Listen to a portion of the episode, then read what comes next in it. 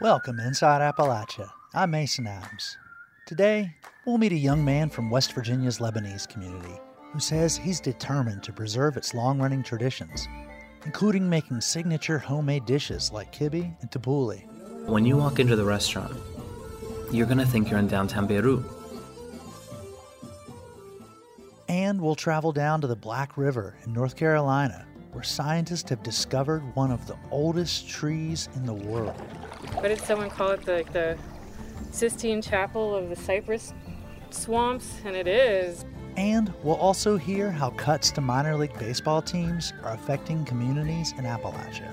It's harder to swallow when you look at how there is now a large gaping hole in this region of the country that has been expelled from the major league, minor league system.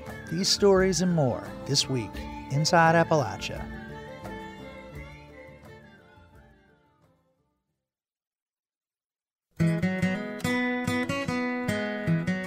Welcome inside Appalachia. I'm Mason Adams. Just over a century ago, a wave of Lebanese immigrants flowed into Appalachia. They'd left their homes and families in the Middle East and traveled to regional cities like Pittsburgh, Roanoke, and Wheeling in search of jobs and economic opportunity. They brought with them a rich culture that flourished and brought vitality to the places they settled. But now generations have passed, and Appalachia's Lebanese communities are seeing a familiar dynamic as young people move out and older generations pass on. In Wheeling, West Virginia, one young man is determined to reverse this trend. He's committed to preserving Lebanese food traditions and energizing a new generation. Folkways reporter Clara Hazlett brings us this story.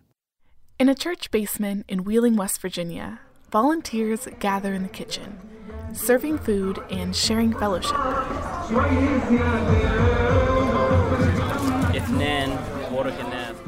It's mostly women in the kitchen, and they're older, but there's a young man there too. He wears a black t-shirt with a tree printed on it, a cedar of Lebanon. Oh, you need something? One meat pie. Dalton Haas is 25 years old, and though he looks out of place, Dalton has known these women for a while. I've been watching them cook and bake in this church my whole life. This is Our Lady of Lebanon. It's a Maronite church, the only one in West Virginia. Maronites are Catholics that adhere to an eastern branch originating in Lebanon and Syria. In parts of their Mass, Maronites still use Aramaic, the language of Jesus.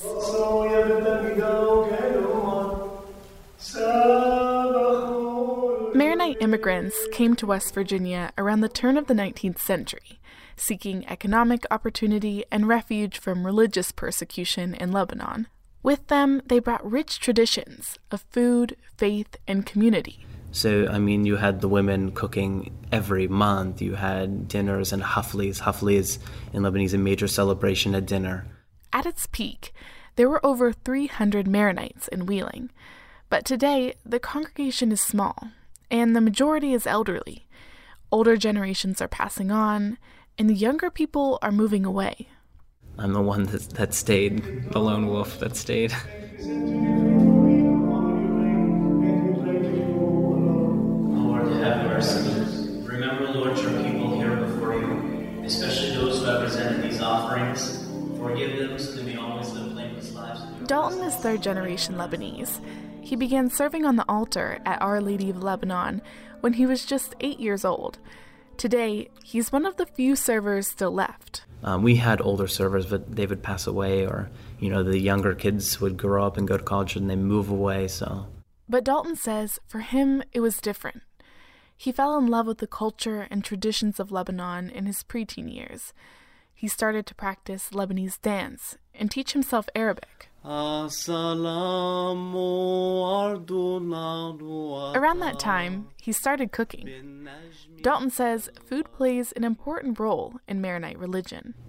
We put a cross in our dough because we think that's the only way it's going to rise, is if it's blessed with a cross.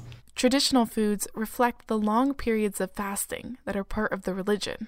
So, fish, tabbouleh is a main dish, the hummus, things like those dishes play a major role because that is our substance for 43 days for us.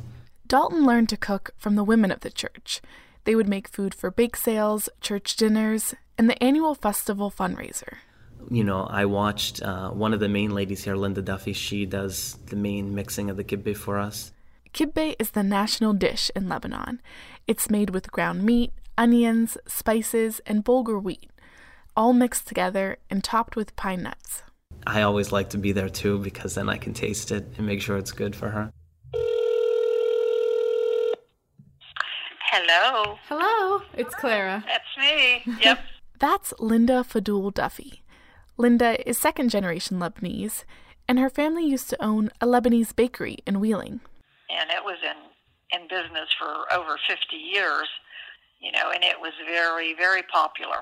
They served dishes like hummus, tabbouleh, and stuffed grape leaves. They had a luncheon crowd. Their tables were always filled at lunchtime. The bakery closed its doors in 2017, much to the disappointment of the community, both Lebanese and non-Lebanese alike. Every time I go somewhere, people say, I miss the bakery, I miss the bakery. I says, well, we all do. Linda still regularly cooks for church events at Our Lady of Lebanon, but she worries future generations won't be able to carry on these traditions. Now, I think Dalton's probably the only one, because we don't have too many young people in our parish. With the bakery closed and the congregation shrinking, Dalton knew that something had to be done. I heard people complain. And you can only hear and complain so much and not do anything until, you know, you actually have to do something. Dalton plans to open a Lebanese restaurant and bakery in downtown Wheeling. He says it'll be more than just a restaurant. It'll be a cultural experience. When you walk into the restaurant, you're going to think you're in downtown Beirut. He plans to have live music, belly dancers on the weekends, and serve authentic platters of Lebanese food. It'll have a full bar. It will have a dance floor, a stage for bands, lower lighting, that like Moroccan cage look. Monsignor Bajos is the pastor at Our Lady of Lebanon. He says he's thankful younger generations are preserving these traditions. They pick up from their mothers and grandmothers. And, you know, we are pushing as much as we can. Monsignor says the church in Wheeling is unique, and the people there, they feel a pull back to their culture, back to the faith, and back to the food. They have, I call them nostalgia. They have nostalgia to their childhood with their grandmas, with their grandpas. He says even though most in the congregation have forgotten the Arabic language, they've held on to a few words. They know kibbeh, tabbouleh, hummus, meat pie. They know the names of the food. In this community here, in comparison with other communities in the United States, that this community have roots. Dalton says he's committed to bringing his community back to these roots before it's too late. In 10 years, who's going to do all the cooking? Dalton and Monsignor? Dalton and one of the women who's still here? It can't be. It's impossible. Dalton hopes to offer more activities at the church so more kids can get involved. We are trying to bring back Arabic lessons, which we should be starting here soon. We're doing dance lessons. We cook, you know, so we teach the younger people to cook.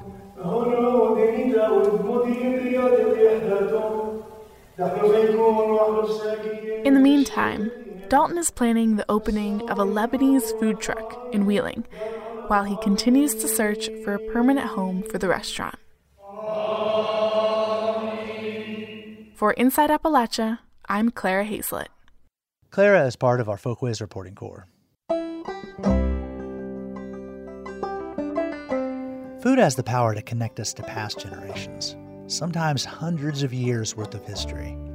Even as our traditions change and our communities evolve, food can help us keep a piece of our traditions alive. But what happens when the food at the center of that tradition is wiped out? That's what happened to the American chestnut, which was not just an important ingredient in a variety of dishes, but was also used as livestock feed and by woodworkers. Maybe, like me, you've heard stories about what things used to be like hundreds of years ago, when massively large chestnut trees used to grow in abundance It's just really incredible to imagine what that must have looked like. In the early 1900s, though, American chestnuts were devastated by a blight that took down some 4 billion of these giants.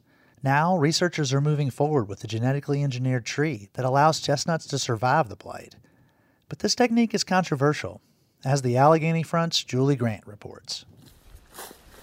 Mike Aucott has been spending a lot of time in the woods this fall.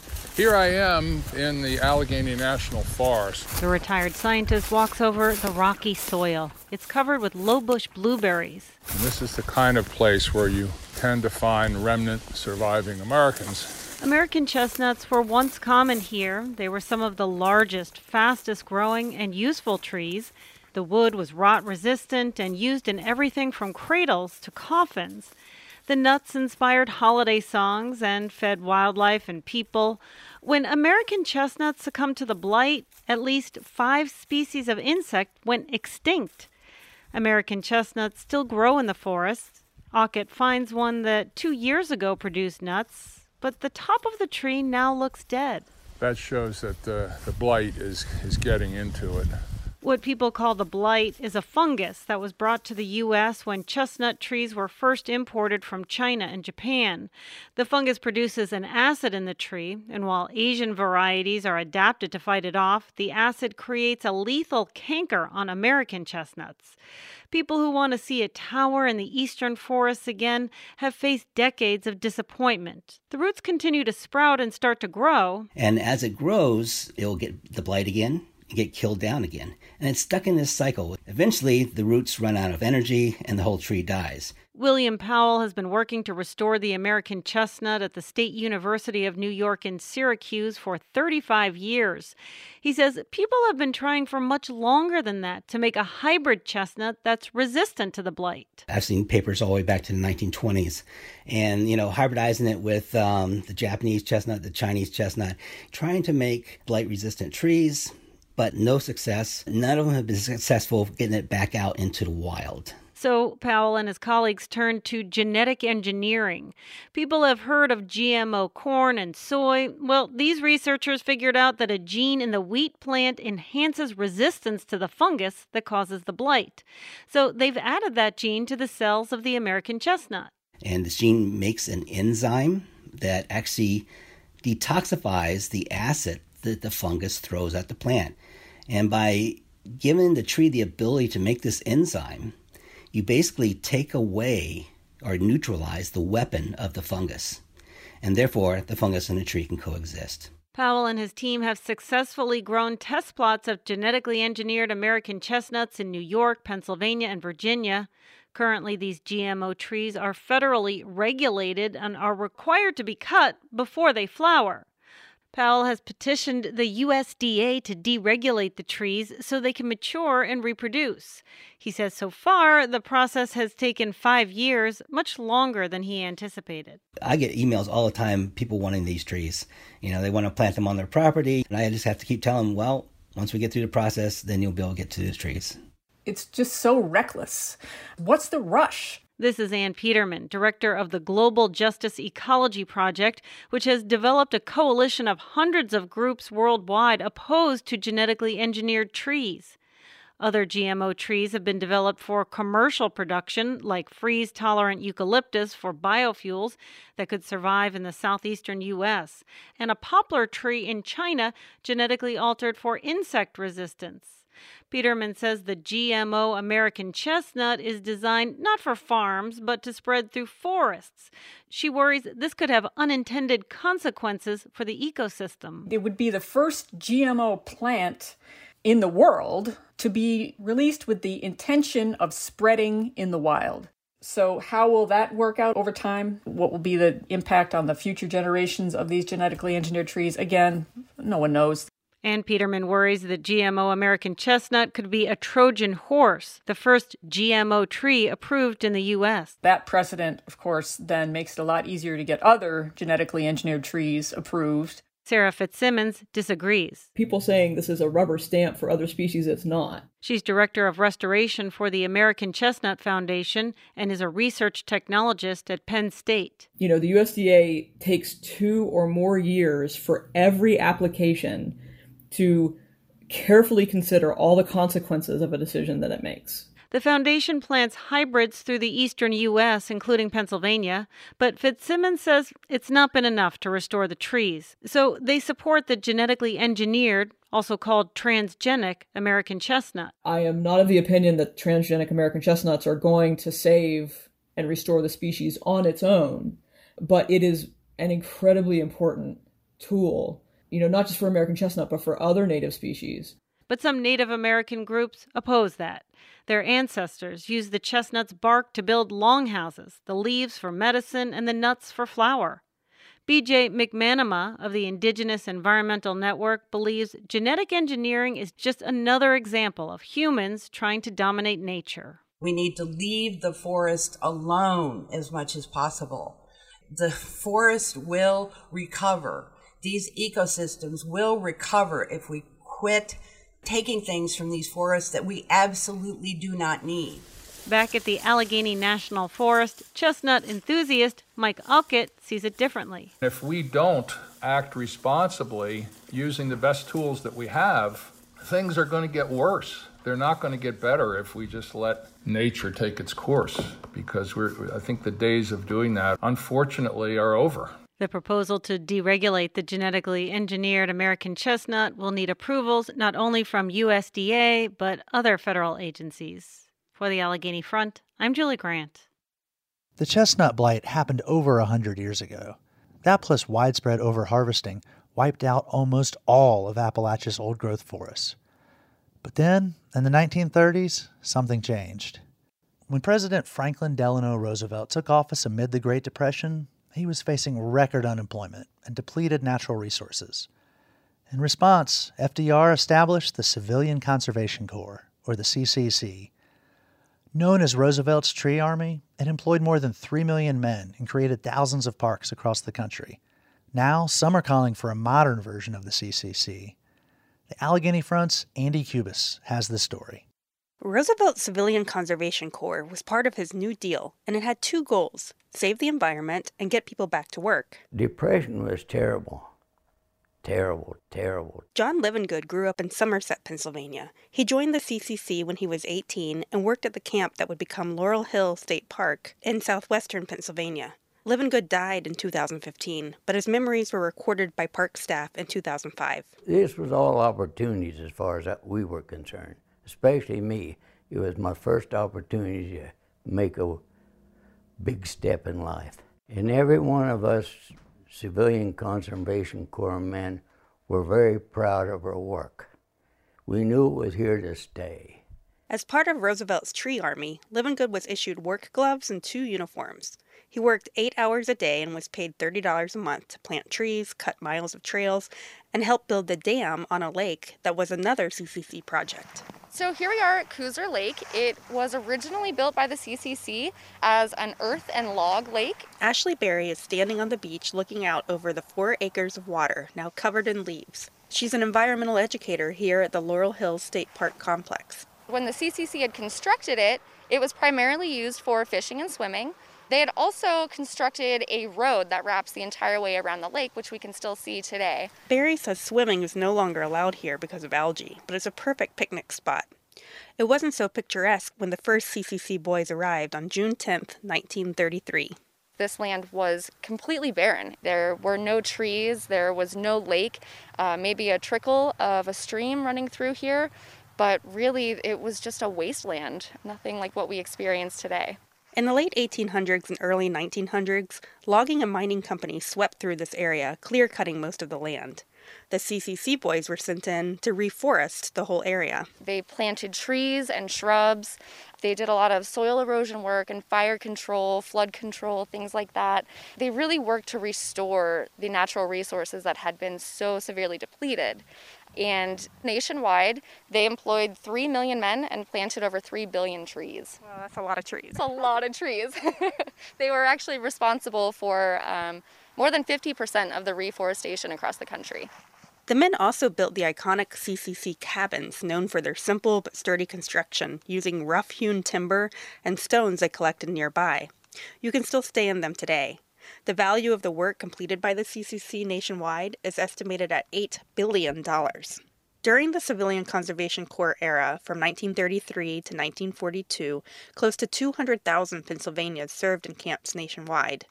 Now some congressional Democrats are talking about a resurgence of the program to tackle both unemployment and environmental issues. Senator Bob Casey of Pennsylvania is one of them. I think it's not only a great idea, it's an idea whose time has come. Frankly, it's an idea whose urgency is upon us, maybe even without the pandemic, but ever more so in the aftermath of the pandemic. Senator Casey is currently drafting legislation for a 21st century Civilian Conservation Corps that he's planning to introduce soon. On a recent Zoom call with partner organizations, he spoke about the three major crises facing the country right now: unemployment, the economy, and the climate. Casey thinks there is potential for bipartisan support and says the time is right for federal action. I can hear the howls from some in Washington saying, "Oh my goodness, you mean you're going to use federal dollars to hire people?" And I say, damn right, got to do it. There's no way we can wait for some package of incentives to kickstart a full, robust recovery. In Pennsylvania, there have been other programs modeled after the CCC, but what Casey is proposing is much more ambitious. In addition to conservation work, his proposal would provide CCC labor to help farmers adopt regenerative agriculture practices, which improve soil and increase resilience to climate change. And unlike the original program, which was segregated, the new version would be open to people of all ages and backgrounds, and workers would get a living wage. A new report from Reimagine Appalachia, a coalition of groups working on sustainable development, shows that reviving the Civilian Conservation Corps could create nearly 100,000 jobs in Ohio and Pennsylvania alone and absorb up to 20% of regional carbon emissions by planting trees and teaching new farming techniques. This pandemic has pushed people into the outdoors in ways that we've never seen before. Jacqueline Bonomo is the CEO of Penn Future, a statewide environmental group that's part of the coalition. She points out that visits to Pennsylvania's parks increased by more than 7 million since the pandemic started, but the increase to use has taken a toll. These places have already been saddled with a $1 billion maintenance and infrastructure backlog. And so it's really important that these past investments be protected. Bonomo says a reimagined CCC could put people back to work addressing any number of infrastructure and maintenance problems, like improving water quality. A modern-day CCC could help by planting buffers along streams and removing invasive species. Does that fireplace still work? Back at Cooser State Park, Ashley Berry has a wish list of projects a new tree army could work on. All the extra visitors since the pandemic began have worn down the trails and damaged new growth.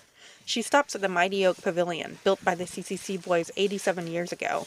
Look at that. It is absolutely gorgeous. The stone and wood pavilion is nestled back in the woods just off of the Tree Army Trail. It blends in perfectly with the natural setting. It's supported by what looks like whole tree trunks. Barry says it's hard to believe it was made with simple tools and materials found nearby. For some boys who had so very little, they truly did so very much for us.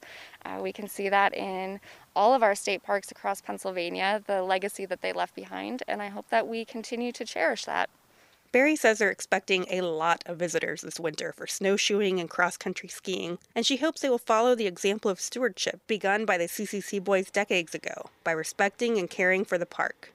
For the Allegheny Front, I'm Andy Cubis. Our next story takes us down out of the mountains to North Carolina's Black River, where scientists have uncovered one of the oldest trees in the world. For years, researchers have been fascinated by swamp in eastern North Carolina, specifically in the trees that grow there.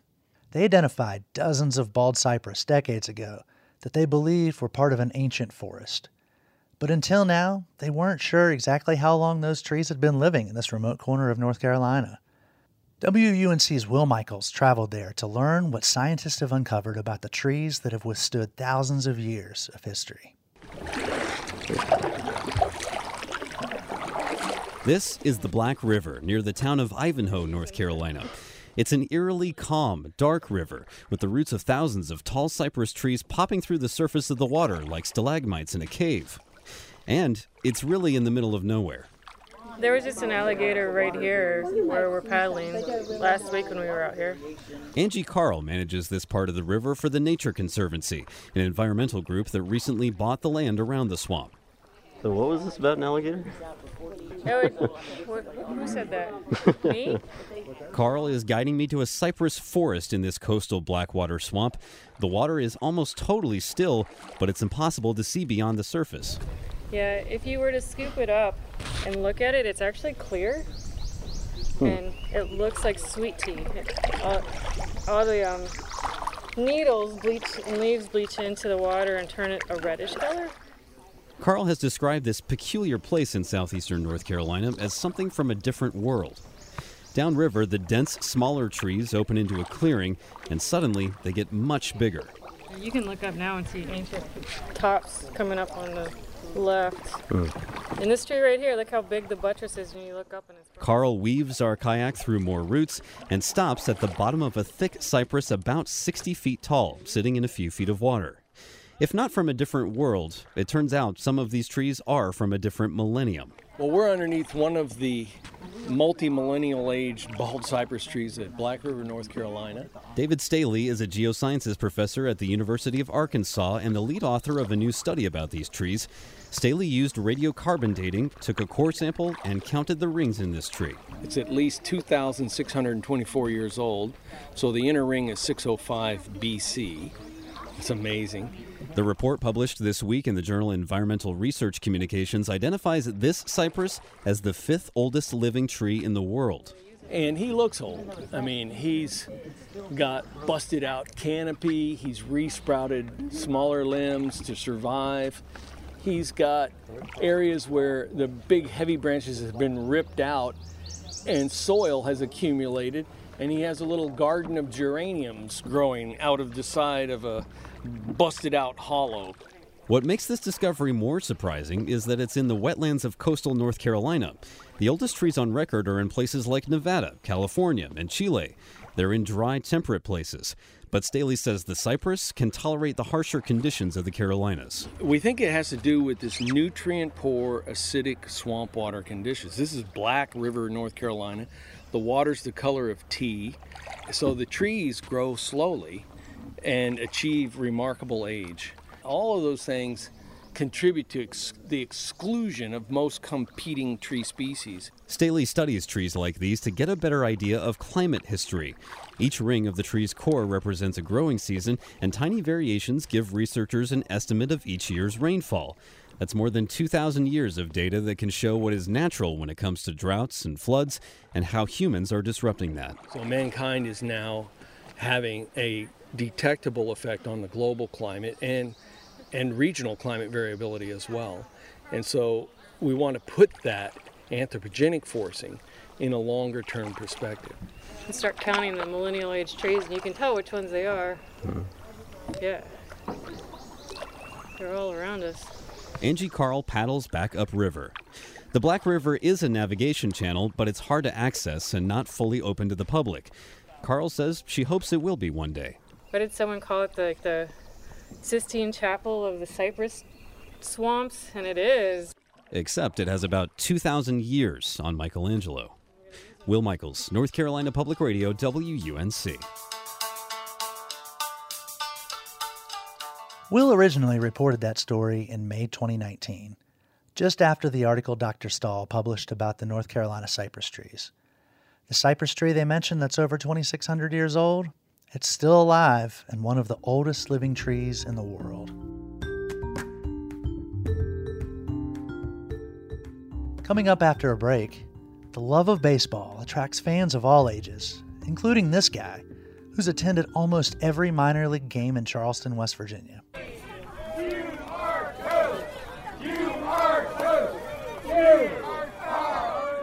But minor league baseball is contracting, and some Appalachian towns are losing their teams. We'll hear the latest on that story after a quick break. You are Inside Appalachia. I'm Mason Adams. We'll be right back.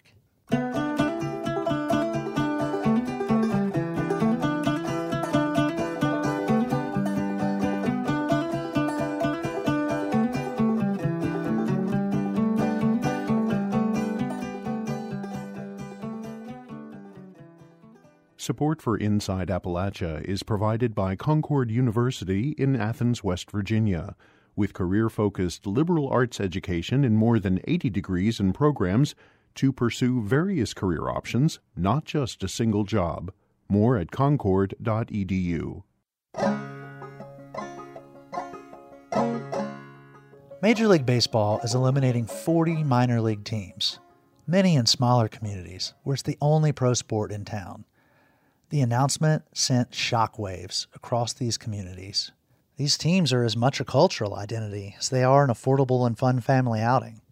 Dave Mistich takes a look at one team left stranded by the MLB reorganization.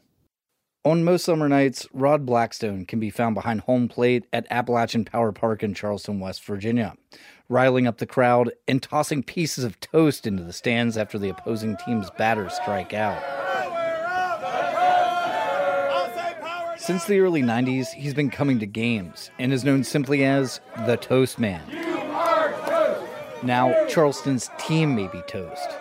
MLB threw the West Virginia Power a curveball when it announced it was not one of the teams that would be part of the 120-team minor league lineup next season. Three other squads from West Virginia were also thrown out. Of the 42 teams that will lose MLB affiliation, 18 are in the Appalachian region. Blackstone, a.k.a. the Toast Man, used to work in politics, but now works for the Power. He says the contraction is a disservice to communities like Charleston, which has hosted a minor league team for most seasons, dating back to 1910. It's harder to swallow when you look at how there is now a large gaping hole in this region of the country that has been expelled from the major league, minor league system. When Major League Baseball announced the reorganization, officials said one of the aims was to cut down on travel times between games and also ensure the facilities are up to date. The ouster still hasn't sunk in for many people. Charleston's Mayor Amy Goodwin says catching games at Appalachian Power Park has always been a go-to for families. My kids grew up in that stadium. My kids know that is something fun for them to do, whether you're a baseball fan or player or not. Goodwin says the community has long rallied around the team in the ballpark and vice versa. Not only does Charleston have a long and really robust history of baseball, but this stadium and this place brings so much happiness. Local officials are still sorting out what the economic fallout will be. Charleston Convention and Visitors Bureau CEO Tim Brady says it's not just those who work at the stadium who will be affected. It's the hotels where teams stay and the restaurants and bars frequented by fans in the surrounding area. So one small change to a local economy like this, which is really a living organism, affects much broader than just right there within the stadium. The team commissioned the Visitors Bureau to conduct an economic impact study a year ago. It found the Power brings in more than $3 million each year. In Charleston, the ballpark wasn't built in a suburb or off an interstate. Brady says it was designed to rejuvenate part of downtown. But in Charleston, a concerted effort was made to build the ballpark in the Warehouse District to help spur development over there, and you've seen that. You've seen bars and restaurants and high-rise apartment buildings spring up around the ballpark. While the owners of the West Virginia Power promise baseball will be back next season, it's unknown what league they'll be a part of. It's almost guaranteed, though, not to be the attraction it has been, at least not without a major league affiliate. For Inside Appalachia, I'm Dave Mistich. Dave originally reported that story for NPR's All Things Considered a couple of weeks ago.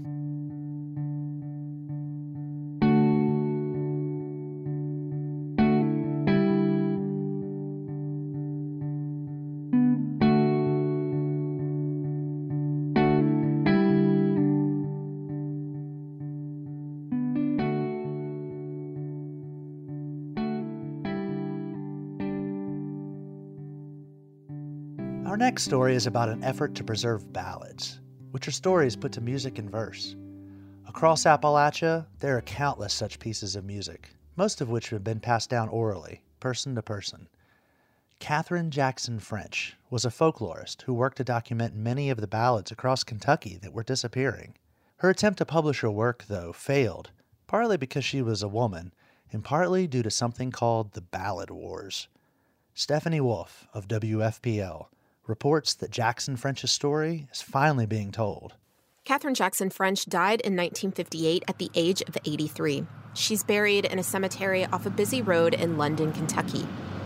Her headstone is a modest rectangular slab. I kind of love this because it almost sums up her life, this unobtrusive, small headstone. That's Elizabeth DiSavino, Associate Professor of Music at Kentucky's Berea College. Katherine Jackson did remarkable things in her life, but she didn't do it in a very ostentatious way, which I think is part of the reason that no one has really heard of her. Katherine Jackson French became a leader of the American Association of University Women, and she collected some 60 songs from the Kentucky mountains in 1909. There was a lord lived in the old country. Bow down. There was a lord lived in the old country. These vows were given to me. Jackson French tried to get her ballad collection published, asking Berea College for help, but it never happened. There was this tangle of intrigue, of professional jealousies and broken promises and gender role limitations. Had she succeeded, DiSavino says Jackson French would have easily beat out the scholars who did get the credit for this kind of Anglo-American musical fieldwork, like Cecil Sharp. He co-published a major collection of Appalachia balladry in 1917. DiSavino says other scholars cribbed from Jackson French's research. Then there was this feud that became known as the Ballad Wars, basically an ivory tower squabble between factions of scholars arguing over how ballads got written. What began to happen was that experts on ballads began to gather acolytes and students, and these people vested their own careers in the expertise of the people that they followed. Jackson French was not a part of these inner circles, DiSavino says. Yet what she collected from Kentucky was significant, and she took meticulous notes. She really gives us a picture of what life was like for people of those mountains, both the poverty and also the tremendous communal spirit shared in particular by the women. That was often glossed over in later collections. The communal spirit, the role of women. Jackson French wrote that it was primarily women who kept these ballads. In fact, she dedicated her collection to these women. In Scarlet Town, where I was born, there was a fair maid dwelling, and every youth cried well a day. Her name was Barbara Allen. DiSavino published a biography on Katherine Jackson French with the help of a hidden treasure trove discovered in an attic in South Carolina. Boxes of letters and photos that sat unopened for years. Kay Talbert Buckland is my name, and I'm Katherine Jackson French's granddaughter. Talbert Buckland says she knew just a bit about her grandmother's work growing up. At one point, my mother said, well, you know, your grandmother collected ballads, and she gave me a little brochure that grandmother had done, and so I think I used that to write a paper. She's grateful her grandmother's story is finally being told. I was in tears reading the book. I think I've read it 2 or 3 times, and I need to read it again because every time I read it, I learn more. Where have you been to, Lord Randall, my son? Oh, where have you been to, my sweet, pretty one? Over high hills and mountains, mother, make my bed soon, for I'm sick to the heart and I want to lie down. That's Elizabeth DiSavino singing a ballad from Katherine Jackson French's collection, included in a 2-disc cassette released in conjunction with the book. What did you eat for your supper, Lord Randall, my son? What did you eat for your supper, my sweet pretty one? Fried eels and fresh butter, mother, make my bed soon, for I'm sick to the heart and I want to lie down. I want her contribution to Appalachian music known. I hope people pick up these songs and sing them. Beyond that, I think it's important that we start talking frankly about the fact that our history as we learn it is one of cultural erasure. Berea College is finally fulfilling its promise to Katherine Jackson French, publishing her ballad collection 110 years later. For NPR News, I'm Stephanie Wolfe in London, Kentucky. What do you will to your father, Lord? That story originally aired on NPR's All Things Considered.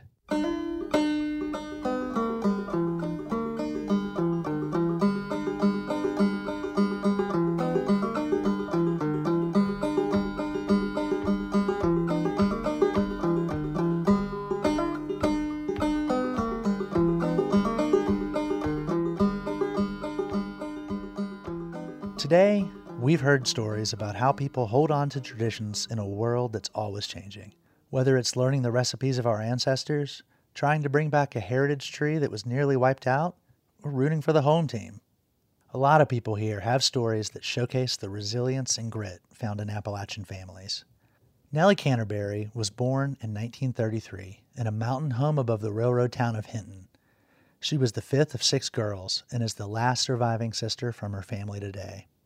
In her book, The Visit, she writes about her family, from the time her parents met to when her mother died. Canterbury, or Aunt Nellie, as she prefers to be called, recently spoke with our associate producer, Eric Douglas, about her parents' story. My daddy was a veteran of World War I. My mother was a school teacher. My daddy had been discharged from the service, and he was walking down this little old dirt country road and passed by the schoolhouse, and my mother, who was the teacher there, they were having recess, and this soldier caught her eye. And he was singing a song. It's a long ways from Tipperary. It's a long way to Tipperary. It's a long way to go. It's a long way to Tipperary, to the sweetest girl I know. And he went on down the road, and she ran as far as she could in the schoolyard and hopped up on a log or a stump and watched him until he walked out of sight. I think they were just attracted to each other immediately. My mom was a little fluffy. She was a little on the fluffy side. And she loved to cook. And actually, she was the backbone of the couple, because I've seen her help my daddy do things that most men did. I've seen her shoe her horses, pick up their big hind legs and nail a horseshoe to their hoof and then trim it down. She just was an all-around woman. She wasn't masculine. She was feminine, but she worked hard. She could do it, just about anything any man around could do. And she was fairly young. She was a school teacher, but she was 17, 18 when she started the school? Probably about 18 years ago, you could go to the county seat and take a written test, and if it was passed, they would grant you a teaching certificate. Because in the little one-room country schools, you had grades 1 through 8. Did you go to a one-room schoolhouse too? The school that I was raised in was called the Canterbury School. It was the one my daddy had gone to the Board of Education, and there was a lot of children that lived back in those hollows then, and they needed a school. So they built a school. My daddy gave them about an acre or two of ground for the school, with the condition that if it were ever abandoned, the land would revert back to his farm, which it did. What's fascinating about this book and is that you do have such detail that historians can read this and learn from it to understand what life was like 102 years ago, 1918, 1919. Yep. Just the way they cooked meals, and they all the work that they did around the farm just to survive. Well, we girls, when we lived on the farm on the mountain, we had to work like boys. We raised fields of corn, because we had our corn ground into cornmeal. We had wheat fields. We had our wheat ground into flour. And we would go to, my daddy would cut timber. We had some boundaries of virgin timber, and he would cut timber. It was just the way we lived. It was the times that I grew up in. And the area, being raised, having lived in a little town and then going back to a mountain with no utilities or anything like that, it makes you think, and it makes you appreciate what you do have. Again, that's Nellie Canterbury, who wrote down her family's story in a book called The Visit. After their interview, Eric asked Canterbury to read a passage from her book. She chose a scene near the end of her parents' love story. My mother's in the hospital. And that she's not doing very well, and I'm there with my father. I called him Poppy, Papa. Papa, let's sit out in the hall and talk a while. I will get a nurse to stay with Mama. I just couldn't bear for him to be there when she drew her last breath. I heard the loud, labored sound of her breathing. The intervals between each breath became longer and longer, and then no more. The quiet became so loud, and Papa suddenly realized the love of his life, his sweet, sweet Annabelle, was gone. The heart-wrenching sound that came from deep inside his being echoes in my mind to this day. Canterbury's parents, Mr. and Mrs. Andrews, were married 56 years. They both died in 1977.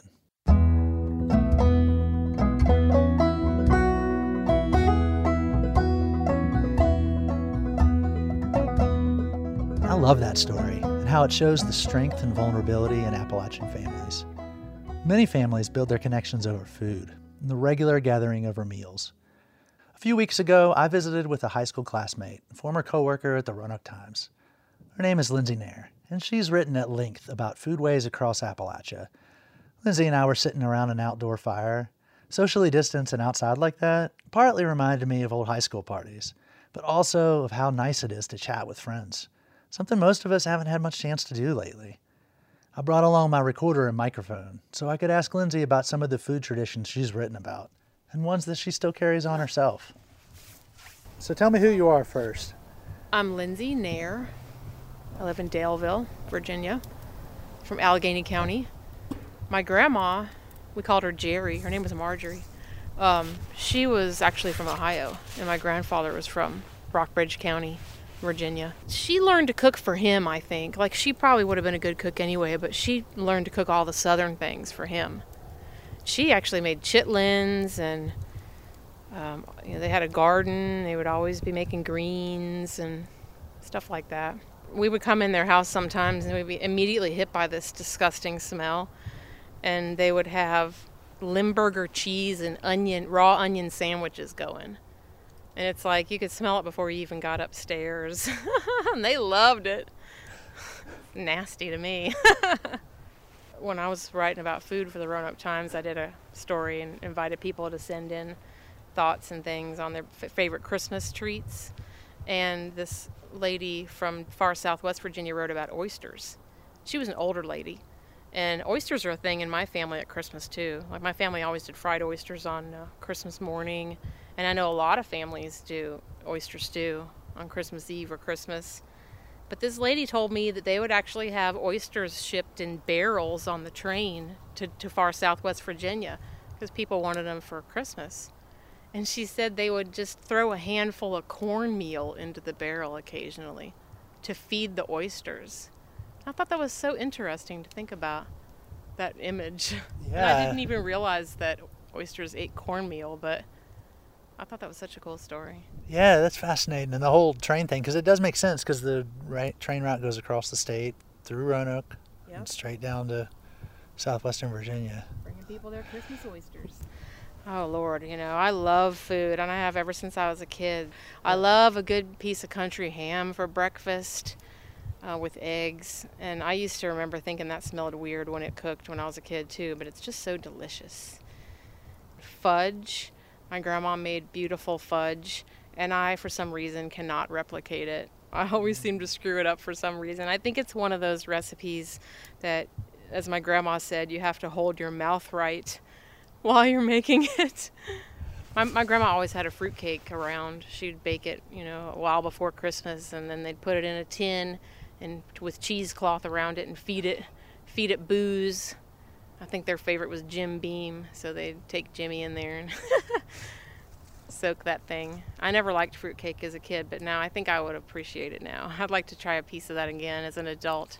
Don't you wish you could try things again as an adult that you didn't appreciate as a kid? Yeah, because that's why I talked. That's come out of this, how picky I was as a kid. Yeah. Like, I didn't like pecans, I didn't like walnuts, and that cuts off so many culinary worlds, especially for cooking in our part of the country.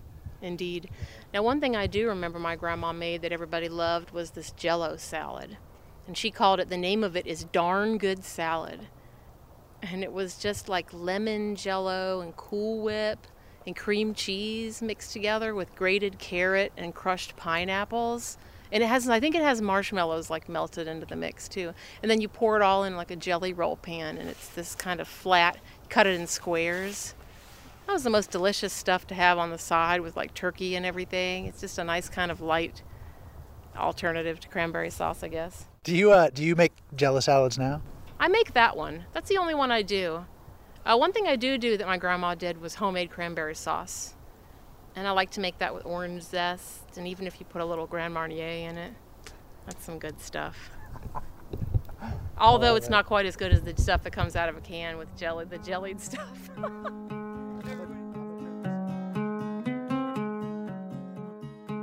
Again, that was Lindsay Nair, former Roanoke Times food writer. Hey, and if you'd like to hear more stories about food, check out the show we did back in December. We heard from many of you about the holiday food traditions your family has kept alive over the years. We posted a link on our website, wvpublic.org. There, you can also find all our recent shows. We're excited for the new year and new opportunities to share stories from throughout Appalachia. Got a story you think we should know about? Email us at insideappalachia@wvpublic.org or find us on Twitter @inappalachia. Till next time, thanks for joining us as we journey throughout Appalachia. Our theme music is by Matt Jackford. Other music this week was provided by John Wyatt, Dinosaur Burps, Anna and Elizabeth, and Kaya Cater. Roxy Todd is our producer. Eric Douglas is our associate producer. Our executive producer is Andrea Billups. Kelly Libby edited our show this week. Our audio mixer is Patrick Stevens. Xander Alloy also helped produce this episode. You can find us on Twitter @inappalachia. You can also send us an email at insideappalachia@wvpublic.org. Visit wvpublic.org/insideappalachia to sign up for the Inside Appalachia newsletter. There you can also subscribe or download all of our stories, or look for the Inside Appalachia podcast wherever you get your podcasts. Inside Appalachia is a production of West Virginia Public Broadcasting.